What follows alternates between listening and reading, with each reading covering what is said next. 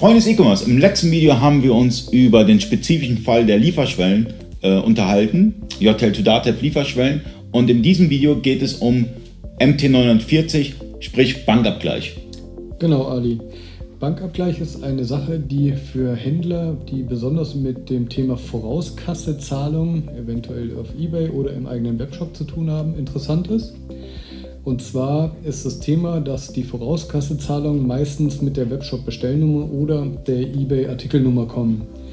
Dann ist es für denjenigen, der die Buchhaltung macht, im Buchhaltungsprogramm nicht mehr nachvollziehbar, welchem Kunden und welcher Rechnungsnummer er einen Zahlungseingang zuweisen soll. Für diesen Fall haben wir einen M T neunhundertvierzig-Abgleich gemacht. Dabei ist M T neunhundertvierzig nur die Bezeichnung des Dateiformates, das man aus verschiedenen Bankprogrammen, teilweise auch per Download von den Banken zur Verfügung gestellt bekommt. Das lesen wir ein und gleichen das in diesem Fall mit J T L-Datenbank ab. Das funktioniert aber auch mit anderen Systemen.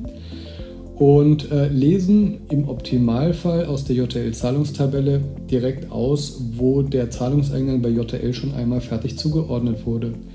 Das heißt, ein wichtiges Thema, eine Arbeit muss nur einmal gemacht werden, ein Zahlungseingang wird nur einmal einem Kunden und einer Lieferung zugeordnet und der Buchhalter muss diese Daten nur nochmal weiterverarbeiten.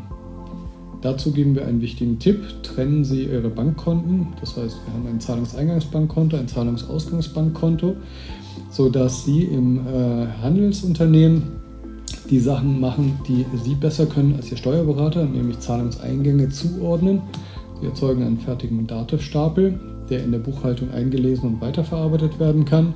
Die Sachen, die Ihr Steuerberater aber besser kann, nämlich das äh, Bezahlen der Lieferantenrechnung, Löhne bezahlen, äh, Finanzamt und Sozialversicherungsabbuchung und eventuell auch die Kosten für die Leasingrate vom Porsche vom Chef.